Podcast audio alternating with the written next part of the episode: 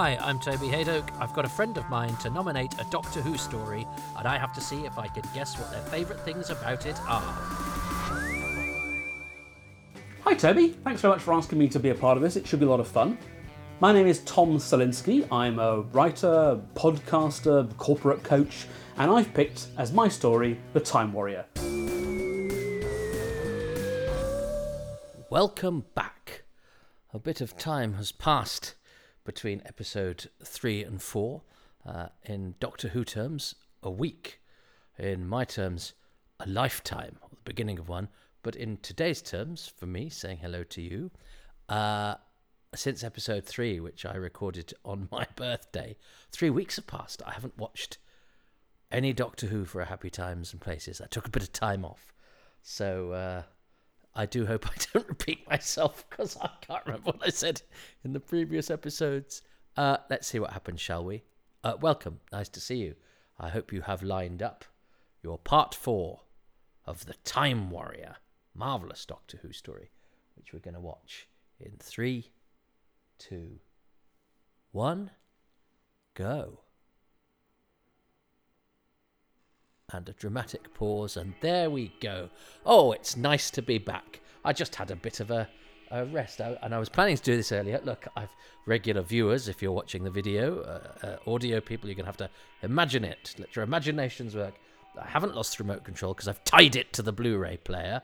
Um, but then I've spent ages because I'm recording on an Apple product, and of course, Apple products are all compatible, uh, except when they bring a new one out, it all has different ports to plug in. You need all sorts of different adapters to make the old cables work with the new thing, which I think, I mean, is an executable offence and will be when I rule the universe. Look at that costume.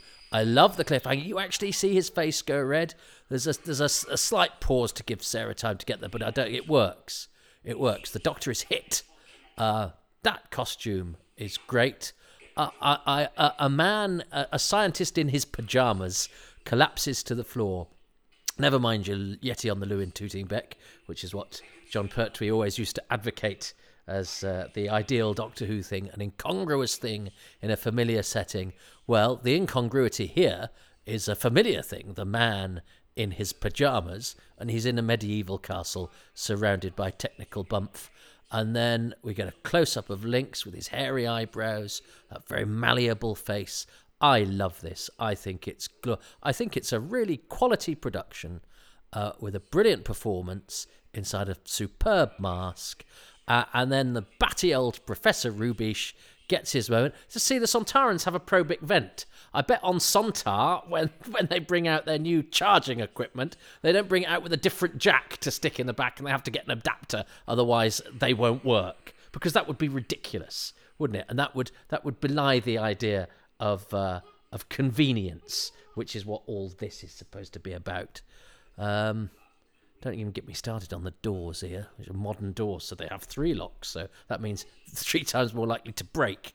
Anyway, uh, oh, um,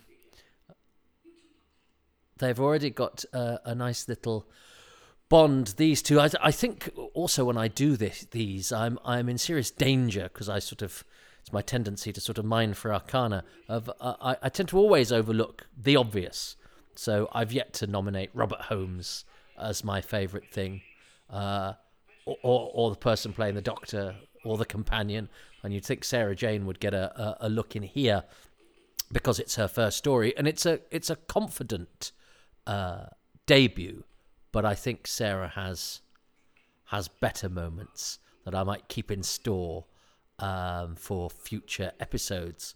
And I've also got to be careful that I don't just pick characters or actors, but I've said that a million times. Um, look, um, I don't know if you're watching. Uh, we, have got a we've got a bit of disco lighting going on here because I put on the disco lights. We've got a disco light because I live with a very strange woman. Um, uh. He's that's a lovely sort of look of. Uh, slight fear and immense stupidity from uh, John J. Carney as uh, uh as as Bloodaxe. Uh, but doesn't it doesn't he go? I'm busy, and you go, no, that's obviously Jon Pertwee. That's not. That's a that's a busy is a very Jon Pertwee word. Have yes, I've probably mentioned at the end of last week this is the first episode of Doctor Who transmitted in my lifetime. I was born between episodes three and four of The Time Warrior. And I liked this story before I knew that. I actually looked it up relatively late in the day. I wasn't sure. I didn't really care, interestingly. Um, so it's something I, I had to actively sort of dig to find out because I'm not great on dates. I think I'd patted myself on the back and went, Doctor Who started the day after John F. Kennedy was assassinated, you know. That's as far as it goes. And even now, if you said to me what year was that story, I'd have to rack my brains. And uh, and provided it wasn't, you know, for money or uh, you know, or in the unlikely event it which would crack a, a security code on a spaceship that's about to crash into the sun, um, like like that would be a thing you'd do. Um, uh, I um. Uh, I, I'd, I'd, I'd probably get there, but I, it would take me a while. Now, there was always a thing about. Remember, there was a thing in Matrix Databank in Doctor Who magazine um, uh, about anachronistic potatoes. And then when Doctor Who was, you know, given proper uh, scholastic uh, observation, it was real that actually the anachronistic potatoes are very hard to discern. So uh, we can strike that off the goofs list, everybody. uh, yeah, the, so the doctor, the doctor actually fits in the costume better than the robot itself did because obviously it had to have its uh, head chopped off.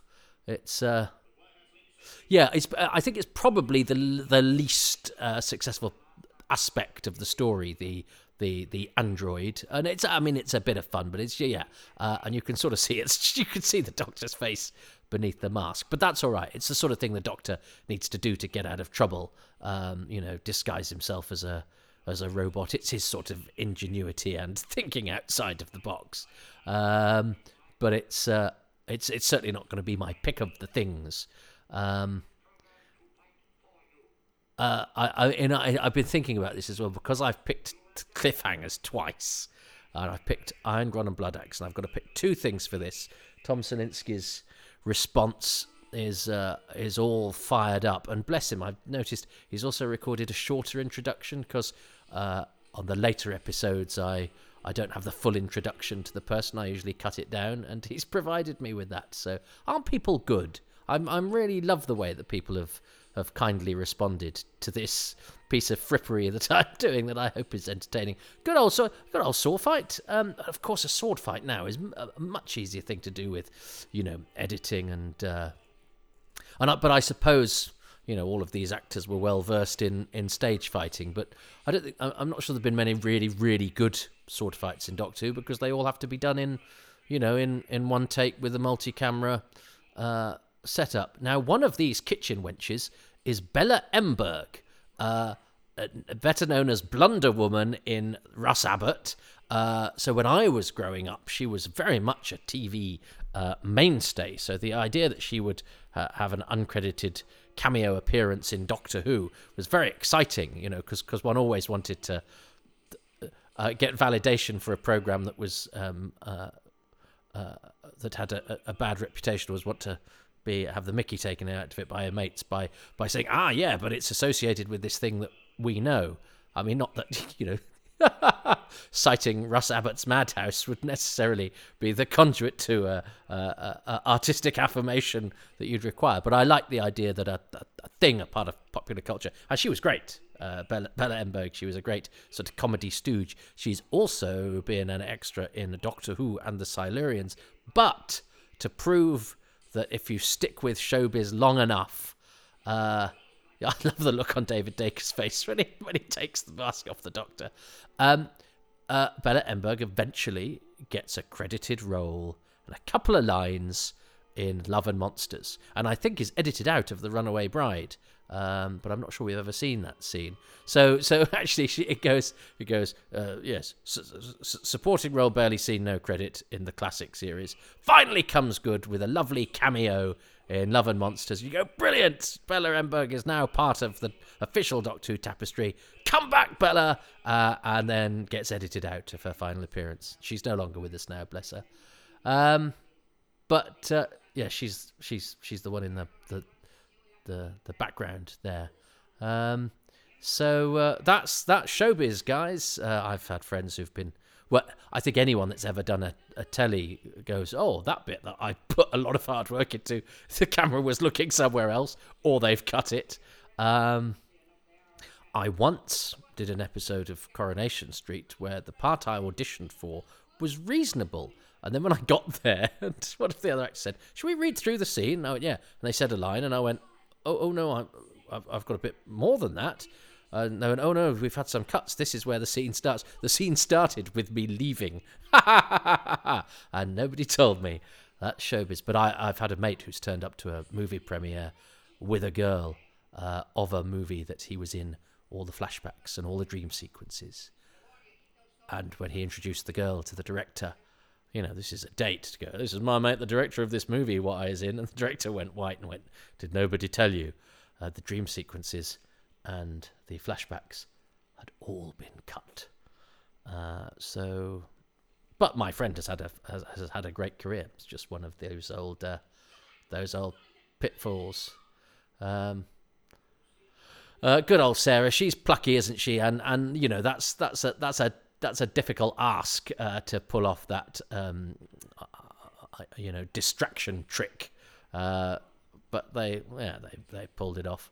Um, and, and one of these extras here is George Ballantyne, who uh, uh, was was was a sort of perennial fixture. I think Peter Davison talks about him in in in one of the DVDs. He was a sort of perennial fixture in uh, at the BBC. Uh, often wore uh, sort of round spectacles and uh, was a sort of genial character actory type. Um, uh, oh, there he is. He's the he's the one at the control panel nearest us when uh, when uh, Ruby stuck down. Um, but he he finally gets he gets a couple of lines in Snakedance and a credit. So again, George Ballantyne, who is in loads of Doctor Who's behind the scenes, uh, he comes good in Snakedance as the hawker trying to sell a toy snake to Tegan at, near the end of episode one. I do, I do like, I do like poor old Linx trussed up there, but he still has a bit of uh, dignity about him. Uh,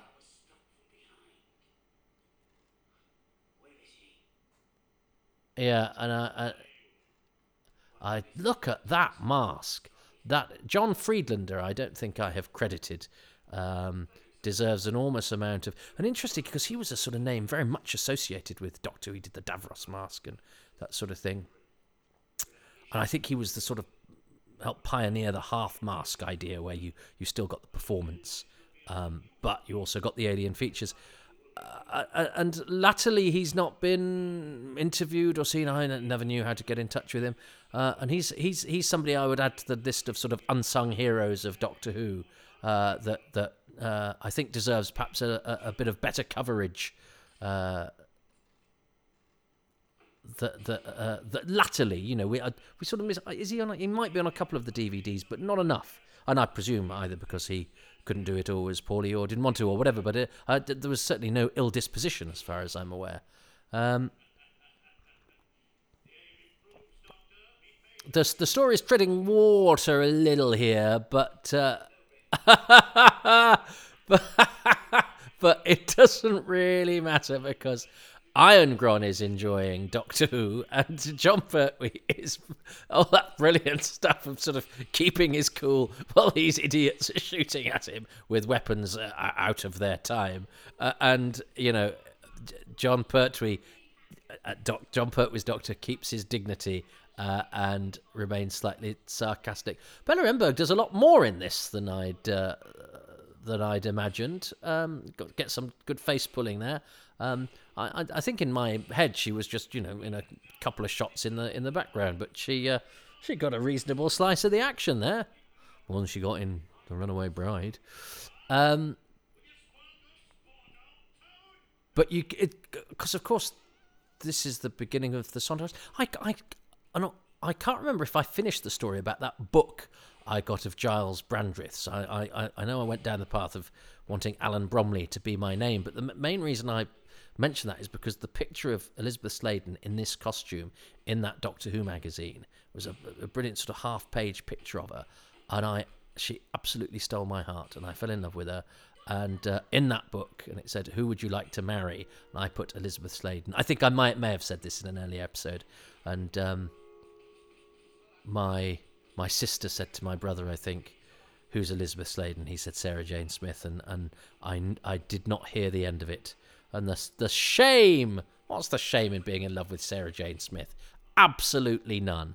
And you know what? I'm still a bit in love with Sarah Jane Smith. Oh, there's Steve Brunswick again. Uh, he's uh, he's not he's not been fired for his acting, um, but of course because he doesn't have a line in this, because he was a sort of promoted extra, he gets no credit this week. Uh, and is that is that Andy Abraham? That must be Andy Abrahams again. It's not very clear on the film. Um, who actually I don't don't think I mentioned that Andy, as well as being a bit like Arthur Cox and a bit of a uh, a genial sort of fellow, was a whiz at crosswords and a bit of a one with the ladies, I have to say. Which, seeing as he'd got he's got about well, he's got he's got forty years on me because uh, he was guarding Irongron's castle as I was brought into this world. Good work, Andy. Uh, and again, another uh, you know an, an, an extra that went on to have a a, a good acting career. Andy has yet to crop up in Doctor Who again, but I hope he, I hope he does. Uh, uh, June June Brown. I, when I, when when I, I lent her the Time Warrior, I also did a tape of some of her other stuff. She's in a very the banned episode of Doomwatch, which is called Sex and Violence, which is all about um, TV censorship, and is largely people sitting around a table, but it comes to some very intelligent conclusions uh, and she's a sort of Mary, Mary Whitehouse type figure, and and it's you know it, it it doesn't shirk on showing the reactionary side of that sort of puritanism, which is very interesting. Uh, Doomwatch is a series I must do again. Uh, and if you've not seen Doomwatch, it's very, very interesting. It's very good for spotting Doctor Who actors. Um, and occasionally people say bastard uh, which is very exciting. Oh no, I think I misidentified George Ballantyne. George Ballantyne's the one in the uh, is the one in the cardigan. Um, yeah, Rubeish has a good old uh, good old time of this and ascends up the credits this week. Yeah, yeah. Um, and the Sontaran spaceship, I like the fact the Sontaran spaceship has always stayed the same. Yes, and that's what I was going to say. Um, I like the fact the Doctor has this sort of fan thing that repels Sontaran shooting. I buy that. That's great. It's the sort of ah, that's Ray Dunbobbin, who was Ralph in Brookside. So he's an extra that went on to have a, a great career. Uh, I didn't realise he got such close up. And I think he was a. I think he wrote plays as well. Uh, Dunbobbin. He's uh, he's sadly no longer with us.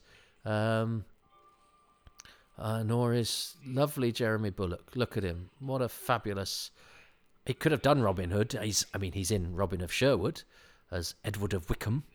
Uh, so he looks, yeah, Lincoln Green is his thing. Uh, and, uh, and Hal the Archer was always a bit of a sort of dashing hero figure in the, the book, certainly. And of course, of course, it's him that kills the bad guy. There was a, there was, I think it was in the Doctor Who magazine Third Doctor special where they say it's, it's almost a shame that Linx doesn't go back to war because actually the story would end the same you know the spaceship takes off, the castle blows up. Um, that that's kind of it. No, no, Linx is not really defeated, uh, apart from the fact that Hal runs in at the last minute and uh, and uh, you know has the correct adapter for the slot. um, and I I'm sort of in agreement with that. I hadn't really thought of that before, and that that magazine, I think it was Gary Russell planted planted the seed of of that idea that actually it's a uh, it, it could have been really distinctive the idea that Commander Linx goes back to war because he's such a good character he sort of deserves that and they they could have brought him but I suppose maybe I wonder if they would have no it wouldn't have worked if they brought him back for Sontaran experiment because uh, you need Sarah to go you're the same and them to go no no we're we're clones so we can be you know we can be this cost saving device that turns out not to be one because we always do a different mask every time. Um, uh, but I, yeah, I think I'd have been comfortable with the idea of uh, of Linx going back to battle because he's he. You actually rather like him. He's because he's there's no guile to him. He's he's perfectly honest and straightforward. Uh, he he doesn't betray Irongron. He, he's slightly con- contemptuous of him, um, but he sort of keeps his part of the bargain. Uh, and and he, I like the fact that he's a, he's amused by Irongron, but he also doesn't take any rubbish from him. Uh, hundred miles from this can I be concerned with the fate of primitives? That's the quote in the Doctor Who magazine, Third Doctor Special, because it had a quote from each story uh, ab- above the review. Uh, uh, and that's a great image of, of that brilliant, brilliant costume, sort of uh, at the head of the table of these, uh, you know, medi- medieval hams. Uh, and I mean that in an entirely complimentary way. They're playing the parts exactly as they should, with exactly the level of gusto uh, required. Uh, I think that, that that extra who falls asleep does so slightly too suddenly, um, uh, and then can't quite settle. Uh, uh, but um, of course, because the Sontarans um, come back, uh, you know, they are now established as regular fixtures in the series, popular monsters, and I think uh, Lindsay deserves some credit. I love the way he stands like that. Sort of ready. He's just gone right. How would my warrior stand ready for action? And it's a, it's a, you know, it's a. A thoughtful way of doing an alien thing. I get exactly what that is. That's the way these creatures, you know, prepare themselves for battle. But it's not defensive. It's sort of welcoming. Uh, but it's alien. But it's plausible. But it's different. It's great. Great lovely piece of uh, lovely piece of kit as a, as an actor. and I I feel bad that I've chosen two cliffhangers involving Linx, and I've also chosen characters Irongron and Blood Bloodaxe, and I I could choose Rubeish easily, and I've sort of, as I say, I've chosen the cliffhangers with Linx, but I can't not choose Linx as one of the things because I think Kevin Lindsay is utterly brilliant. Donald Pelmear is good. I mean, there's so, so much. Look, that's a great Ter- uh, Terry Walsh, I'm sure, flying through the air and landing on. Uh, uh, well, Jon Pertwee landing on it back there, but uh, and and uh, yeah. So I, Irongron, of course, uh, Linx has to kill him. I guess um, Bloodaxe survives, and he's probably a filthy murderer. But um, and I, I actually, I think the interior of Irongron, uh, Linx's spaceship, which you don't see that much of, is is well rendered. Keith Cheetham, the designer, it was his only, it was his only gig on the show. I think he does a decent job. It's it's a shame you you get the um, just the white outside the castle windows a couple of times. That's a that's a bit of a dead giveaway. But I think generally uh, the the design is pretty decent. The uh, the the, castle kind of works. I mean, it looks like a set. It looks like a. It does look, but it's it's nicely decorated. It's got a bit of space. Um, oh, very good running from the first extra to go there. He gave it something. Um, so yeah, yep. Uh, obviously, uh, not made by Apple there. Uh, Hal's uh, Arrow, but Linx at least gets to take off. But yeah, uh, I would have liked him to go back to war, but I suppose he hit the takeoff button too soon, so actually the spaceship doesn't take off; it it, it blows up. That's a flaw in the design, by the way. Um, um, but I suppose, but you could have had the spaceship take off and, and just you know absolutely total the castle as it went. Um, well, I'm wishing upon a star. It didn't happen. Linx is dead. Uh, cut from the castle to some stock footage. I think that's actually pretty well done. Uh, I think it's a, a, a quarry rock, rock, face falling, but but I think the cut is enough. And on the DVD, they replace it with some some not very good CGI explosions. Sorry, DVD guys. Um, but it's one of those uh, examples I think where actually the original was was perfectly fine. And I know Barry Letts hadn't been particularly happy. Um, Uh, and it's perhaps a sign that sometimes you should ignore the original production team because I think that was fine. But Barry Letts was perfectly entitled to ask for it as an alternative, which it is on the disc. But I watched the original. Uh, oh, that's flown by. I mean, I was a bit because I, I dropped the ball on this. Um, I was uh, I was a bit reluctant. I kept sort of putting it off slightly and going, "Of as I say, I've sort of lost the momentum." Um, dear Jeremy Bulloch, you did, uh, and as I say, I forget some. I, I, I, might have said everything I've said t- tonight in the previous uh, three episodes. Jeremy Bulloch had exquisite handwriting. Uh, it was very yes. Uh, so there we go. Linx and Professor Rubeish top of the credits there. Um, I love that story. I think it's the perfect blend. It's very, very funny.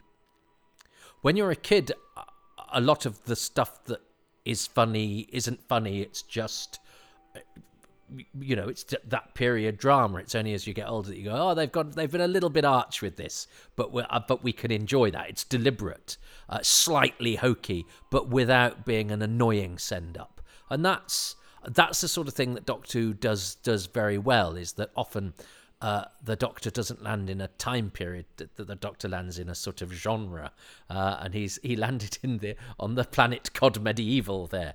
But that's okay. That's okay because the actors are good enough that David Daker gives a very very funny performance, but it's not a silly performance. It's not stupid in his own terms. Irongron and Bloodaxe 2, in their own terms, they are believable within the world that they create for us. And killingly funny, I think, in places, and yet never at the expense of the drama. You never don't think that Irongron, silly as he is in places, is capable and willing to kill the Doctor. Um, uh, and that's, I think, I think the judgment there is good. So again, hats off to Alan Bromly, who as I say, I remember Elizabeth Sladen saying, you know, he wasn't he wasn't the ideal director for Doctor Who, and there's there's nothing there that suggests to me that he wasn't. Um, I think he does a really decent. I'm not going to change. I'm not going to deed poll anytime soon. uh, I I think, as I say, uh, that I, the story needs a couple of little bits that it could lose, you know, uh, uh, uh, uh and and and yeah, the knight is the robot knight is not the most convincing aspect of it, but I can, I can live with it. I think it's I, I still think it's a a ten, if not a ten, a, a high nine out of ten. Um, and, and I very rarely give full points just because I'm a if not a glass half full, a glass is never entirely full. I've, even if I get a full glass, I've spilt a bit on me, probably on a new suit or a freshly pressed shirt before I've even sat down, because that's my life. um, which began uh, just a few days before uh, the episode we've just watched aired. So, um, uh, well, look, what's um, so I'm going to have to get back to this. Um, uh, uh, obviously I've, I've I've recorded this you know in the in the new year. I I, I don't know how far ahead the, this will be released. So we're we're just into lockdown three. Um, gosh, by the time you listen to this, you you could be in lockdown four, or who knows? They'll have they'll have, they'll have they'll have actually rebooted the whole lockdown franchise, and it'll it'll start again with the lockdown. Uh, or we could all be living in a nirvana where we can go to discos and lick each other's eyeballs and send our children to school. Um, so, however, uh, what has not changed is what Tom Salinsky recorded for me whenever it was that he sent me this. I've not seen it. This one says part four reaction and bonus and plugs because that's what I ask people to do. Is to for the part four uh, is to choose a thing from part four, a bonus thing, and then to plug their wares. A lot of people haven't been. Um, but uh, Tom seems like he will be, and good because he's uh, he does much that is worth plugging. My things, I'm going to choose with an honourable mention to Robert Holmes, who I will, I will pick for for some of his stories, and, and it goes without saying, I, th- I think he of the original series writers is the one that speaks Doctor Who most fluently. I think he gets the show. He is simpatico with all of the elements that make Doctor Who work. Uh, and with an honourable mention to Donald Pelmear, one of Doctor Who's nonagerians, uh, still going uh, as I record this, and I think is probably 92, 93 now. Um, and I do like Professor Rubeish, and I've seen him get a couple of bad reviews, and I think they're wrong. I think he's funny, he's dotty, and he pitches it just right, and he's good fun. And he gets the moment where he whacks Linx with the baseball bat. Love that. Um, but I, I, I, and I was resisting choosing Linx because he's in Cliffhanger One, Cliffhanger Three. But they're both such good cliffhangers that it seems it seems unfair because Linx, the mask is brilliant, the costume is excellent. They both fit very, very snugly, which isn't always the case with the Sontarans. And add to that, I, I, I think one of the best. And you know, you've got stiff competition when you come to Michael Wisher as Davros, who is just so good and out of this world. Um, yeah, spoilers ahead for when we do. Nobody's chosen Genesis yet, you know. This week, I've been sent videos that I haven't watched, but they're ready to go for The Dominators and Underworld. And nobody has chosen Genesis of the Daleks. Um, but I think Kevin Lindsay is probably the closest rival in the whole of the classic series to to Michael Wisher as the best you know man in a monster suit performance, which is a different skill uh, to pull off than than than giving a performance from not behind a you know not behind a mask. When I say monster suit, I mean you know covered in latex as well. I think those two are in a, a different league. Um, they do so much with it, so, and, and that's a real skill. That's a real acting skill. So it has to be Linx. He's a brilliant creation, and there's nothing about him that is wrong. From his from his hairy eyebrows to his sticky out tongue to his mask within the helmet, from to the costume to his flag to his translation device to the performance, perfect, brilliant villain, brilliantly rendered. So my thing for part four, but it stretches across the story, is Linx because it's his last hurrah. Commander Linx going back to war. And did we mention, by the way, that in the in the book the prologue is written by by Robert Holmes, who then gave up, and then Terrance Dicks writes the rest of it. But Robert Holmes gets a little copyright notice because he wrote the, the, the very first bit. And also, Robert Holmes is a sign of didn't he submit the storyline as uh, Sontaran from a, as a missive from a dispatch from Sontaran officer Holmes to uh, to uh, the Earth-based Terran Cadix, Terrance You know, just a little bit of effort. Um, I think it's like I, I, probably sometimes put more effort into a, a, a an email, uh, uh, you know, message title than I do into the contents because you know get get them with the funny title. The rest of it's easy. um, my thing for the whole thing is I think, and I'm you know I'm trying to do things where I don't just go on some specific thing that's in one scene and then you know miss something that's a glaringly important element of it. I think it has to be the fact that it's an historical with a science fiction element. There was a period where these were referred to as the pseudo historicals. Um, no, no, no, pseudo. Uh, since since the word uh, uh, uh, uh, since Pseuds corner in Private Eye, I know pseudo is a is an entirely different word, but I just imagine somebody sitting around being very pretentious about 1066. Um, uh, but uh, they were called pseudo historicals, where they they weren't the pure historicals of the largely the Hartnell era. They are the ones which are set in the past but have a science fiction element. And I think the BBC does period drama so well, and Doctor Who does science fiction so wittily when all the excitement of a sci-fi story is married with the BBC's um, tendency to do period drama very well, um, and the actors rising to that occasion and making full virtue of these classically trained actors um, in these sort of genres that they're very they have great aptitude with. I think the fact that it's a a pseudo historical um, is a is a great key to its success watch him now choose Robert Holmes and Professor Rubeish, who were my 12th, 12th and 13th man, respectively. Uh, let's see what Tom says. And he's reacting. Um, as he watches it, like I am, and he's. I think he's one of the first people to do that because I think most people have just gone. Um, oh, well, maybe not. I don't know. Stop waffling. Well, that was a lovely way to spend a couple of hours on a Friday afternoon. It's actually New Year's Day here, so I'm shortly going to sit down and watch Jodie Whittaker as the Doctor. But uh, what a pleasure to catch up with this story again. It is just absolutely fantastic. And I'm struggling slightly to pick out something specifically from episode 4, so I'm going to cheat a little bit and say Irongron. Um, I'm slightly disappointed he doesn't get to take down Linx at the end. Uh, there's such a lovely push and pull in his character. You know, he runs away and then turns around and blames his troops for his own cowardice. Uh, he brags about how he could have taken Linx down uh, to Bloodaxe just after having been physically bested by him.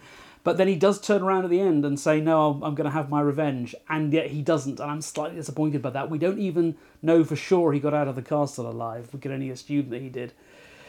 Uh, but David Daker's performance and Robert Holmes' dialogue together just make an absolutely indelible character. And by picking Irongron as my favourite aspect of episode 4, that frees me up to pick Elizabeth Sladen as Sarah J. Smith for my bonus favourite. There's a reason why she's such a favourite companion. There's a reason why she's the one companion from the classic series who got brought back, unless you count K9 uh, she just is magnificent. This is a wonderful debut. I believe Elizabeth Sladen did say that she was disappointed that Sarah was never as strong as she was here. And yes, some of the stuff about women's libs seems a little bit dated now, but she makes such an impact. It's so, so impressive. What a wonderful story this is, and what a pleasure to watch it again. Uh, well, Sarah Jane Smith. I mean, that's I've got to remember, of course, that everyone doing this is just doing the one story, whereas I will be doing everything. So I go, ah, well, I will save Sarah Jane for another time. Of course, he's not going to save Sarah Jane for another time because he's not doing another story. Um, I'm very stupid. I mean, I do miss a trick. I, I mean, I'm not. I'm never going to win. I, I sort of have decided. I think I'm never going to get. I'm never going to win. Um, but that's all right because if you if you never expect to win, when you do, it's a bonus. Um, uh, both very legitimate choices. Although Tom seems to think that uh, seems to um, missed Irongron not making out of the castle. He dies. He gets shot by Linx, uh, shot dead. But Bloodaxe presumably uh, lives to fight another day, uh, uh, uh as do Edward of Wessex and um, Lady Eleanor, June Brown, and Alan Rowe playing the sort of almost the, the, the, most peripheral characters. Really, that's usually the sign of a good production. Then, if Alan Rowe's bottom of the credits, um, he's um, um, yeah, I watched Horror of Fang Rock for pleasure over Christmas, uh, and if when I come to do that as as part of this, I don't choose uh, him playing Skinsale, uh, I, I, I, must be distracted. Anyway, um, yeah, I actually watched some Doctor Who for pleasure, uh, and and actually, yeah. Anyway, doesn't matter. Um, so look, uh, Tom uh, is a really, really interesting guy. Uh, I really like the way that he embraced that. I think he cho- chose some great choices. He chose a great story, and he got in just in time because, as I say, another friend chose the t- wanted to choose the Time Warrior about a week later, later, uh, and instead has chosen Death to the Daleks. So that's one to look forward to as well because I've got the video for that. I mix up uh, the release order in order to give a variety of doctors. So who knows when you'll hear this, but I've given the game away. This was recorded in January 2021. Um, uh, uh, the world is ever changing, and yet also slightly stuck in a groove as well. So who knows what it will be like when uh, these commentaries for this story reach your ears. But I hope, uh, whatever the world is like, it, where you are, it is a happy time and a happy place. And my thanks to Tom Salinsky, and I'm going to let him plug his wares uh, as the way out of this particular uh, installment. And I'll be back with another story. Don't know which one, but it won't be a Pertwee uh, next time. So join me for that. And over to Tom with sincere thanks to him. Now, if you're interested in me and the stuff that I do, I uh, run corporate workshops, generally about communications. I write plays and things, including some for Big Finish, and I've I'm coming to the end of a three-year plus project with fellow Big Finish writer John Dorney and an actor called Jessica Regan, and we've been working our way through every film that's won Best Picture at the Academy Awards in an order determined by picking them out of a hat at random. Uh, so that's called Best Pick. You can hear all the episodes by going to bestpickpod.com or by using your podcast listening tool of choice. Uh, and you can hear us talking about lots and lots of films, as well as a few special episodes about people like uh, Orson Welles, Alfred Hitchcock, Stanley Kubrick, and so on. Uh, it's been a really fun journey. Probably would have finished by the time you've heard this, but we're going to try and keep it going in some form. Uh, thank you very much, Toby, for asking me to take part in this. It's been a tremendous amount of fun, and I hope this is what you wanted. Cheerio, bye for now.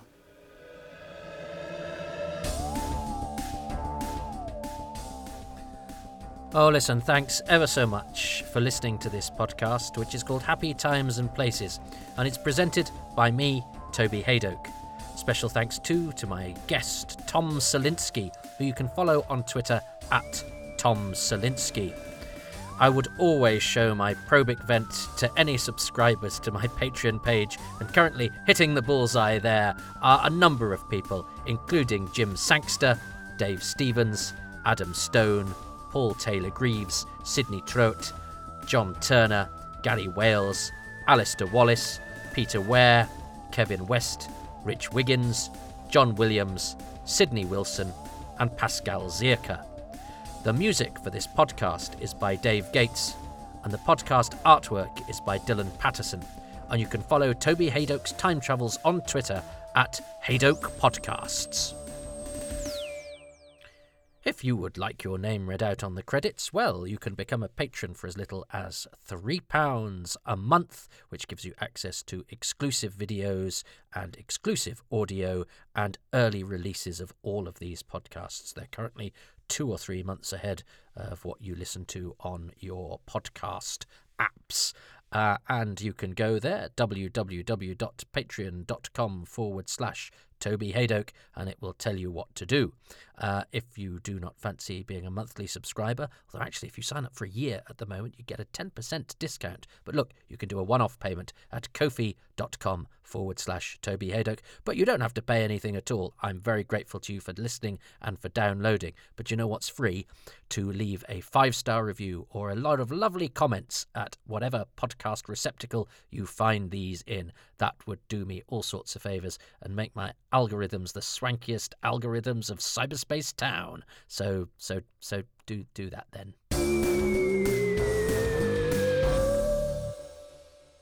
Please subscribe to my YouTube channel. You can follow me on Twitter at Toby Hadoke. Remember, Hadoke Podcasts has its own Twitter feed. And you can go to my uh, website, which is www.tobyhadoke.com. And I run a comedy club every Tuesday night in Manchester but it's called XS Malarkey and it hasn't got a building as I speak because there's a plague on. So we've taken it online to twitch.tv forward slash xsmalarkey. If you're listening to this sometime after this plague business has all been forgotten about, look online. Uh, it'll show you where our building is. But uh, if we're still in the grip of pestilence, twitch.tv forward slash xsmalarkey every Tuesday, totally free, 8 pm GMT. And I will be introducing four of the best comedians from the international comedy circuit doing funny stuff.